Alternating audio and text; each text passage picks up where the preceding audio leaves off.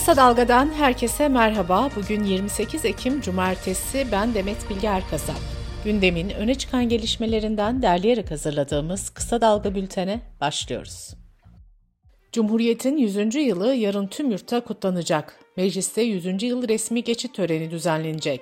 İletişim Başkanlığı'nın açıklamasına göre Beştepe'de Cumhuriyet'in 100. yılında 100 dev eser resim sergisi açılacak. Cumhurbaşkanı Erdoğan da resepsiyonda tebrikleri kabul edecek.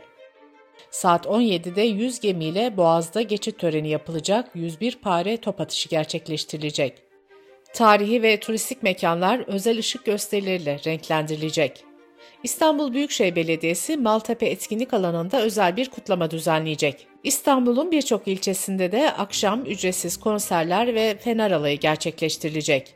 Ankara'da ise yarın saat 18'de Ankara Toptancı Hali önünden meşaleli yürüyüş başlayacak. Akşam ücretsiz konserler verilecek. İzmir'de ise saat 19'da Basmane Kapısı'ndan Cumhuriyet Meydanı'na fener alayı düzenlenecek. Diğer kentlerde de gün boyu etkinlikler yapılacak, akşam ise ücretsiz halk konserleri verilecek.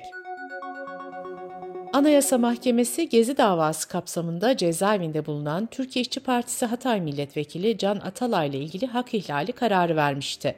Bu karar resmi gazetede yayınlandı. Atalay'ın seçme ve seçilme hakkıyla kişi güvenliği ve hürriyeti hakkının ihlal edildiği vurgulandı. Kararda yasama dokunulmazlığının sınırının yargı tarafından belirlenemeyeceğinin de altı çizildi.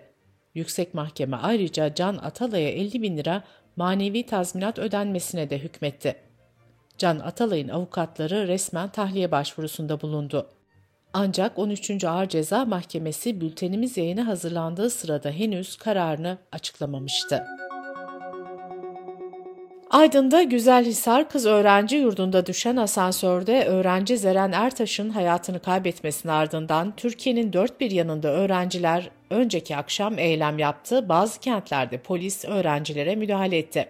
Üniversite öğrencileri ölmek değil barınmak istiyoruz. Bizi bu şekilde çaresiz hissettiren ve yoksulluğa mahkum eden bu düzenden alacağımız bir gelecek var dedi. Sinop'ta da Seyit İbrahim Bilal yurdundaki kız öğrenciler eylem yaptı.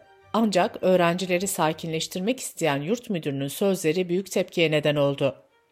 Müdür öğrencilere korkuyorsan, çakılacağını düşünüyorsan o zaman asansöre binme dedi. Öğrenciler bu sözlere tepki gösterdi. CHP Genel Başkanı Kemal Kılıçdaroğlu da sosyal medyadan bir mesaj paylaştı. Bu kibir, bu küstahlık bir evladımızın canına mal oldu dedi. Kılıçdaroğlu tüm sorumluların hesap vermesi gerektiğini de belirtti. Aydın Cumhuriyet Başsavcılığı'nın başlattığı soruşturma kapsamında ise asansör firmasının bir yetkilisi gözaltına alındı. Yüksek Seçim Kurulu 31 Mart 2024'te yapılacak yerel seçim sürecine dair önemli bir kararı duyurdu. Buna göre aday olmak isteyen kamu görevlileri 1 Aralık Cuma günü saat 17'ye kadar istifa kararını bildirmek zorunda. CHP'nin 4-5 Kasım'da yapacağı 38. olağan kurultayına sayılı günler kaldı. Kurultayın ilk günü genel başkan seçimi yapılacak. İkinci gününde ise parti meclisi ve Yüksek Disiplin Kurulu üyeleri belirlenecek. Kurultayın divan başkanlığını CHP lideri Kılıçdaroğlu'nun teklifi üzerine İstanbul Büyükşehir Belediye Başkanı Ekrem İmamoğlu yapacak. AKP Gençlik Kolları dün sabah saat 10 ila 10.30 arasında Starbucks'ın şubelerinde Filistin'e destek için yer kapatma eylemi yaptı. Eyleme yaklaşık 30 bin AKP'li genç katıldı. AKP Gençlik Kolları Başkanı ve İzmir Milletvekili Eyüp Kadir İnan, bu eylemlerinin sessiz bir protesto olarak tüm dünyaya verdikleri bir mesaj olduğunu söyledi. Starbucks, Filistin'le dayanışma mesajı içeren paylaşımda bulunan sendikaya dava açacağını açıklamıştı. AKP İstanbul İl Başkanlığı da bugün Atatürk Havalimanı'nda Büyük Filistin mitingi düzenleyecek. Bu mitinge Cumhurbaşkanı Erdoğan'ın da katılması bekleniyor. Ekvador'dan Mersin Limanı'na muz kolilerin içerisinde getirilen 610 kilo kokain bulundu, 3 kişi gözaltına alındı. İçişleri Bakanı Ali Yerlikaya, narkotik ekiplerinin konteynerin uluslararası rotasını takip ettiğini ve uyuşturucu madde Mersin Limanı'na geldiğinde operasyon düzenlediğini söyledi. Balıkesir'in Gönen ilçesinde kaybolan 83 yaşındaki Korhan Berzeki arama çalışmaları 130. günde sonlandırıldı. Demirören haber ajansına konuşan bir yetkili 130 gündür hiçbir ize rastlayamadıklarını belirterek burada gizemli bir durum var bunu aydınlatmaya çalışıyoruz. Ekipler artık sadece yapılan istihbaratları değerlendirecek dedi. Meteorolojinin tahminlerine göre pastırma yazı sıcakları devam edecek. Son tahminlere göre hafta sonu yurdun büyük bölümünde güneşli bir hava bekleniyor. Sıcaklık Ege'de 25, güneyde ise 30 dereceyi aşacak. Kısa Dalga Bülten'de sırada ekonomi haberleri var. Sosyal Güvenlik Kurumu yıpranma payı ile erken emekli olabilecek mesleklerin listesini güncelledi. Erken emeklilik hakkına sahip mesleklerin sayısı 45'e çıkarıldı. Demir ve çelik fabrikalarında, civa üretim işlerinde, madenlerde çalışanlar, emniyet mensupları, askerler, gazeteciler, ebeler, diş hekimi ve eczacılar da listede yer alıyor. Çalışma ve Sosyal Güvenlik Bakanı Vedat Işıkhan, 38'i yerli üretim olmak üzere 44 ilacın bedeli ödenecek ilaçlar listesine eklendiğini bildirdi. Listede kanser, diyabet, MS, hipertansiyon gibi hastalıklarda kullanılan ilaçlar da bulunuyor. Avrupa Merkez Bankası faizleri sabit tutma kararı aldı. Merkez Bankası 3 temel politika faizinde değişikliğe gitmedi ve mevduat faizini %4'te bıraktı. Reuters'ın anketine katılan ekonomistler Merkez Bankası'nın 2024'ün ortalarına kadar faiz oranlarını sabit tutacağı tahmininde bulunuyor. Dış politika ve dünyadan gelişmelerle bültenimize devam ediyoruz. İsrail'in tam abluk altına aldığı Gazze'ye saldırıları 7 Ekim'den bu yana sürüyor. Filistin Sağlık Bakanlığı İsrail'in saldırılarında 7028 sivilin hayatını kaybettiğini, 18 binden fazla sivilin de yaralandığını duyurdu. İsrail'in saldırılarında öldürülenlerden 2913'ü çocuk, 1709'u ise kadın. İsrail'in bombaları nedeniyle Gazze'de 190 bin konut kısmi zarar görürken 29 bin konut tamamen yıkıldı. Enkaz altında en az 2 bin kişinin olduğu tahmin ediliyor. 1 milyon 500 bin kişi evlerini terk ederek barınma merkezleri, hastaneler ve kamu tesislerine sığındı. Filistin yönetimi savaş suçlularının yargılanması için gereken delilleri Uluslararası Ceza Mahkemesi'ne sunduğunu açıkladı. Birleşmiş Milletler İnsan Hakları Yüksek Komiserliği ise savaş suçlarının işlenmesinden endişe duyuyoruz açıklaması yaptı. Yüksek Komiserlik Sözcüsü Gazze'de 2 milyondan fazla insanın elektrik ve yakıttan mahrum olduğunu hatırlatarak bunun toplu cezalandırma olduğunu vurguladı. Sözcülük ayrıca sivillerin kaçırılmasının da bir savaş suçu olduğunun altını çizdi. Bombardıman altındaki Gazze'de ise durum giderek kötüleşiyor. Yardım kurumları yakıt tükendiği için faaliyetlerini azalttıklarını duyurdu.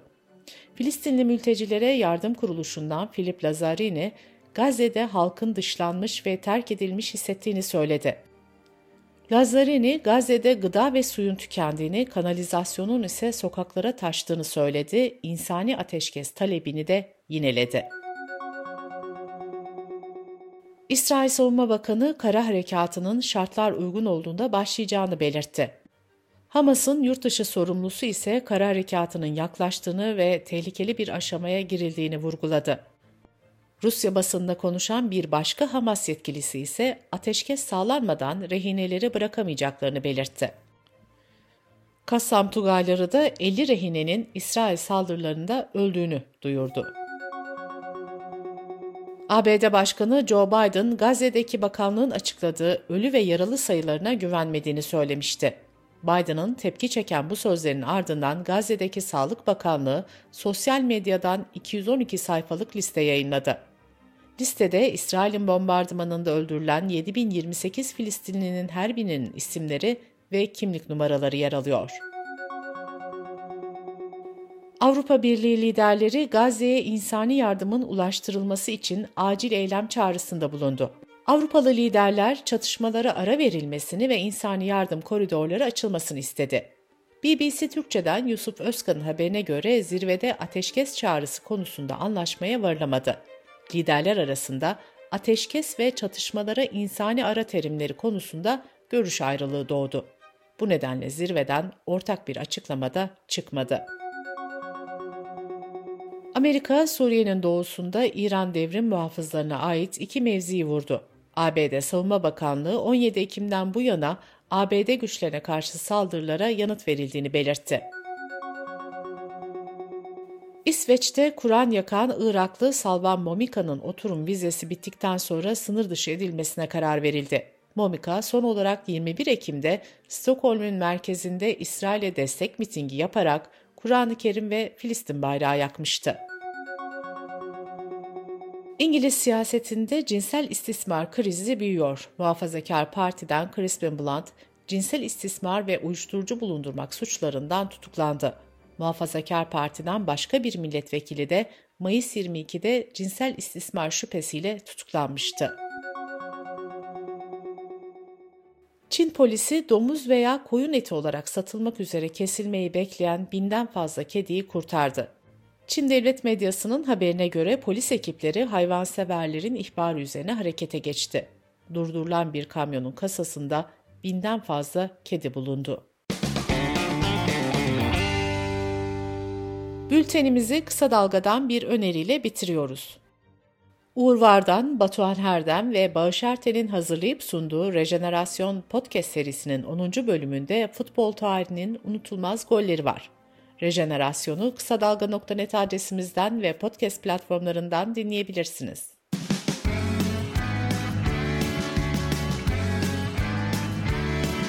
Kulağınız bizde olsun. Kısa Dalga Podcast.